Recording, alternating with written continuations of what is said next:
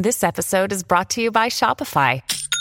Forget the frustration of picking commerce platforms when you switch your business to Shopify, the global commerce platform that supercharges your selling wherever you sell. With Shopify, you'll harness the same intuitive features, trusted apps, and powerful analytics used by the world's leading brands. Sign up today for your $1 per month trial period at shopify.com slash tech, all lowercase. That's shopify.com slash tech.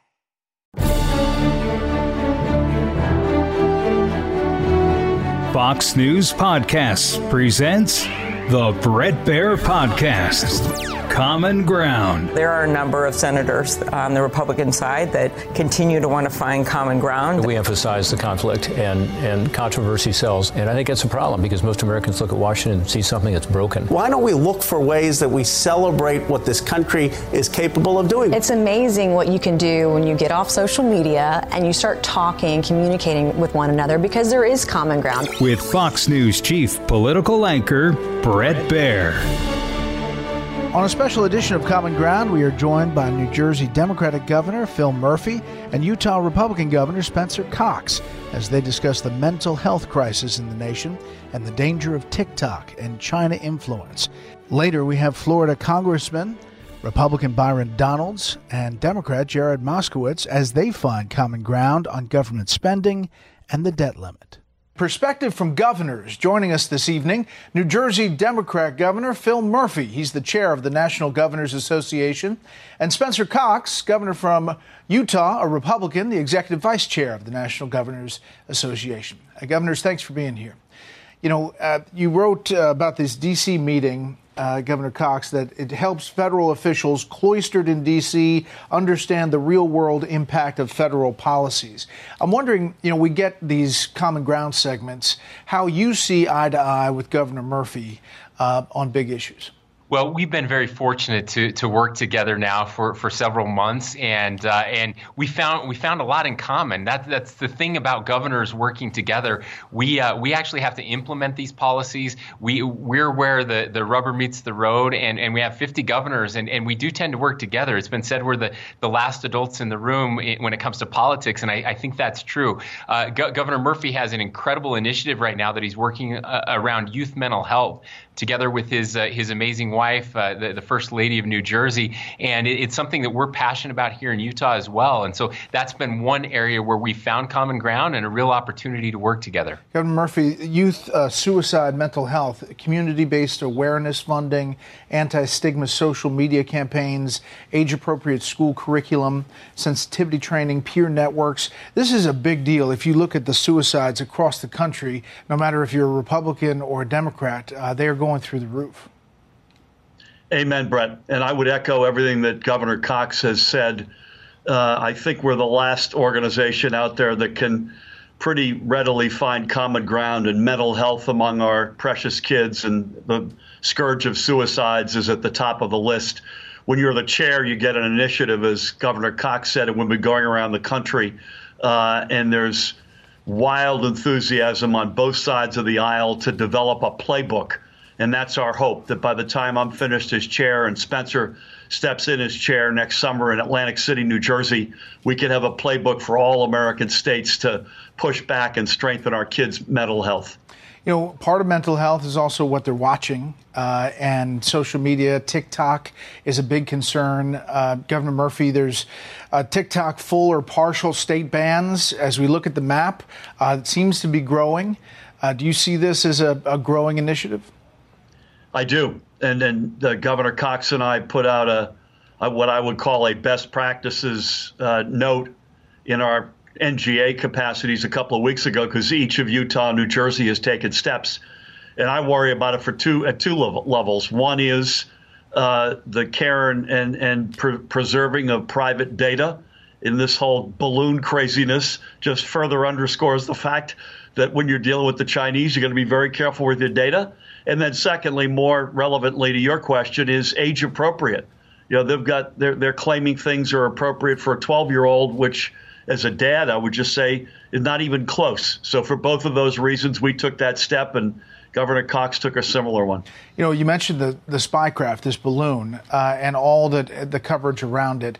Another governor, uh, Montana's governor, spoke out about how he really didn't get a lot of briefing from the federal government. Take a listen. We're just Senator Tester, myself, the entire delegation in Montana is are asking some very simple questions. When when did you learn about this spy balloon? Why weren't we notified? Why wasn't action taken sooner? Uh, it could have easily been brought down over the state of Montana. We have rural landscapes without endangering anyone, and yet the decision was made not to do it. Governor Cox, you know, as governors, um, how do, how do you handle that? I mean, this is obviously a federal issue, big picture, and there are going to be a lot of questions up here on Capitol Hill, as we've talked about in the show. Uh, but you want to know, right? Sure. Yeah. Well, and I, appreciate you talking about TikTok. Uh, we all have a Chinese spy balloon in our pocket when we download that app, um, which I'm, I'm a little more worried about than uh, than this other balloon. But but that is part of the problem. I we we've we've changed over the years, kind of the the, the original idea as a as a country. This idea that that states were were actually the, the dominant structure in, in in our government, and the federal government was a little subservient. That certainly changed over the years, and so that's why we do do these meetings to get together uh, to, to meet with. We'll be meeting with the president this week. We we ha- often have to remind the president, and by the way, the president of both parties, uh, that that states are here and that governors are here. And again, we we are out here, and and we should be communicating better. We should be getting briefings on on these national security issues that are that are impacting our states, and uh, making sure that we're in tune with what's happening in D.C. John Murphy. Yeah, listen, I, I, I would just echo something that we say a lot governors have never mattered more. Uh, I also am a former diplomat. I was the U.S. ambassador to the Federal Republic of Germany. So, through that lens, I, I've also got a different perspective on how the Chinese operate. But more broadly, um, I think our country works at its best when it's and both. When it's both a strong federal government, and I, and I give the president uh, a lot of credit, uh, and, and when we've got governors who are unleashed and able to achieve their highest uh, aspirations for their for their residents. That to me is where, as a country, we are the strongest. Speaking of gov- governors unleashed, uh, potentially unleashed politically, uh, you've got Republicans, uh, a number of them considering at least or talking about running for president. I've got them up on the screen here. It's actually two pages worth of governors or former governors uh, and a former vice president uh, considering that. But when you talk about Democrats and governors, um, there's a few. And Governor Murphy, you're you're chatted about if President Biden doesn't run. If he doesn't, uh, would would you consider it? Listen, Bret, I am I'm completely convinced that the president is running for reelection, um, and I've said to him, I take you on your word that that's where it's headed, uh, and assuming he does, I'm going to be a thousand percent uh, behind him, uh, and uh, and wish him nothing but the very best. Governors, thank you very much. Thank, thank you, Bret. Bret. All right, we're going to take a quick pause here. We'll be back after this. From the Fox News Podcasts Network, subscribe and listen to the Trey Gowdy Podcast. Former federal prosecutor and four term U.S. Congressman from South Carolina brings you a one of a kind podcast. Subscribe and listen now by going to FoxNewsPodcasts.com. Joining us are two congressmen from Florida Republican Byron Donalds and Democrat Jared Moskowitz. Gentlemen, thanks for being here. You know, we do these segments to kind of get both sides to talk about what they see eye to eye on. A lot of things you're going to fight over up there on both sides of the aisle. But what do you think is the biggest thing of common ground between the two of you? Well, I look, I think the number one thing is finding a way. Obviously, debt ceilings on the horizon, but there are some very basic things that we should examine when it comes to spending. I think both parties agree with that. And it's really about making sure that the taxpayer and the American citizen is in the best footing forward, you know, as our nation continues to grow, thrive, and prosper. Yeah, and I can agree with that. I mean, obviously, as, as the American family is having to spend less and tighten the belts, I mean, so should uh, so should the federal government. And so I think we can find uh, common ground on, on that.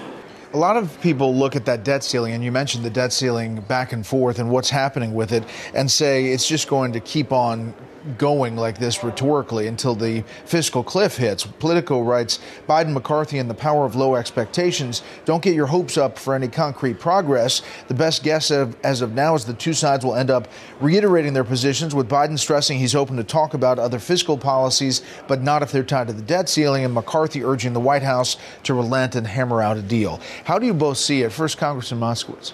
Sure. I mean, listen, I, I, you know, I think on a bipartisan basis, no one wants to see the United States default on their debt. When the American people get a credit card bill at their house, they have 30 days to pay the credit card bill. Look, I do think, obviously, we have to curtail our spending. I think that's something we should figure out. We can't continue to run up the deficit 36, 37, 38 trillion dollars. Look, on a bipartisan basis, we spent all this money.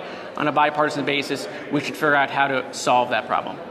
I would agree. I think you have a situation here. We're now 31 and a half trillion in debt. Um, the, the, the, the Treasury markets do want to see a response, not just in raising the level, but how is Washington going to be responsible in the future? If you read the reports from the rating agencies, they say both things. And that really requ- requires members on both sides of the aisles, Republicans and Democrats, to really examine it so we can take care of the priorities of the American people into the future.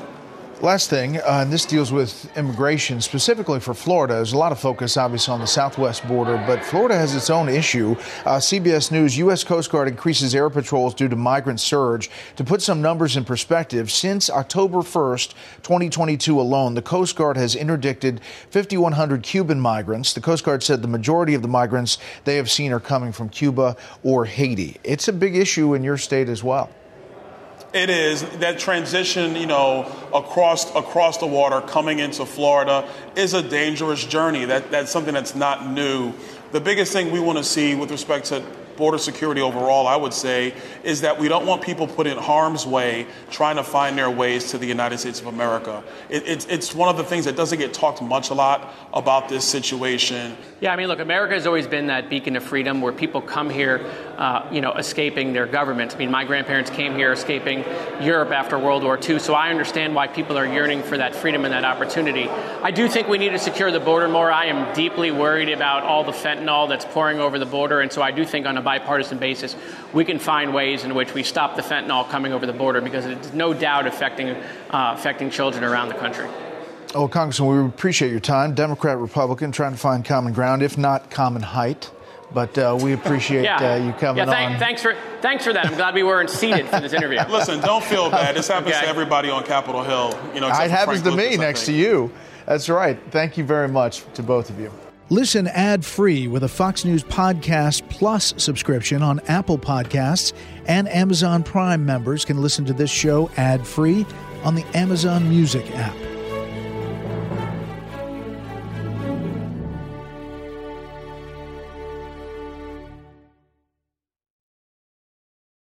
Will Cain Show is now dropping five episodes a week. Join Fox and Friends weekend host Will Cain as he tackles the latest headlines from his unique perspective, along with thought provoking interviews with leading figures and live calls from viewers and listeners. Listen wherever you download your favorite podcasts.